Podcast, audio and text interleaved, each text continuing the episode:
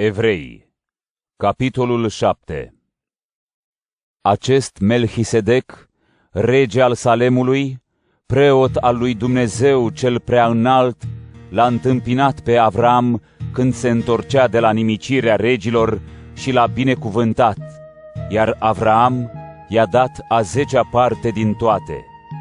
Melchisedec înseamnă mai întâi de toate rege al dreptății, apoi rege al Salemului, adică regele păcii.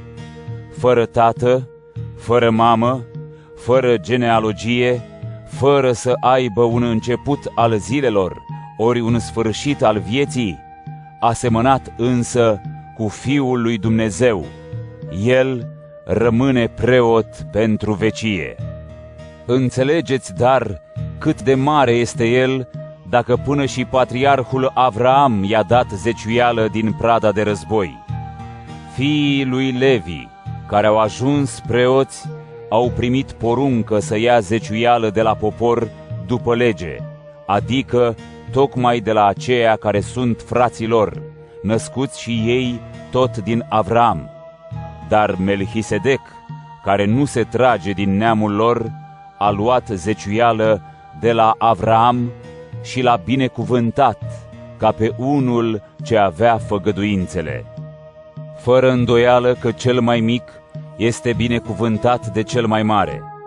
Pe de o parte iau zeciuială niște oameni muritori, iar pe de alta unul despre care se mărturisește că este viu. Iar prin Avram, ca să zicem așa, a plătit și Levi zeciuială. El, cel ce strângea zeciuiala de la ceilalți. Și aceasta pentru că Levi era în coapsa părintelui său când Avram l-a întâlnit pe Melchisedec. Așadar, dacă desăvârșirea ar fi fost prin preoția leviților, pentru că sub această preoție a primit poporul legea, ce nevoie mai era să se ridice un alt preot după rânduiala lui Melchisedec și nu unul numit după rânduiala lui Aaron? Căci dacă se schimbă preoția, atunci neapărat trebuie să se schimbe și legea.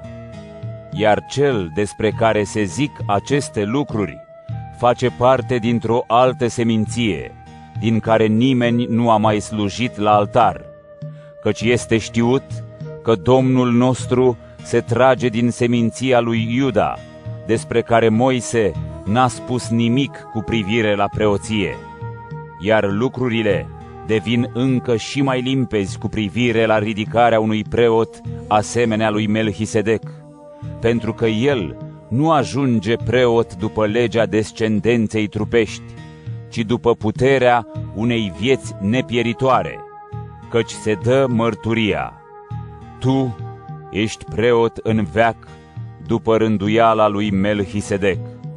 Astfel, porunca din tâi este desfințată pentru că este slabă și nefolositoare, căci legea nu a dus niciun lucru la desăvârșire și se aduce în locul ei o nădejde mai bună prin care ne apropiem de Dumnezeu, iar aceasta nu s-a făcut fără jurământ.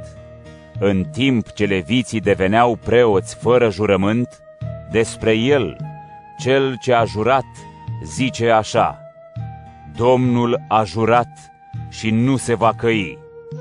Tu ești preot în veac.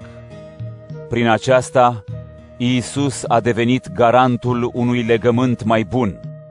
Iar dacă leviții sunt mulți la număr, din cauză că moartea îi împiedica să rămână preoți la nesfârșit, Iisus, prin faptul că rămâne în veac, are o preoție netrecătoare. De aceea, poate să-i mântuiască în mod desăvârșit pe cei ce se apropie de Dumnezeu prin El, pentru că El este viu pentru totdeauna ca să mijlocească pentru ei.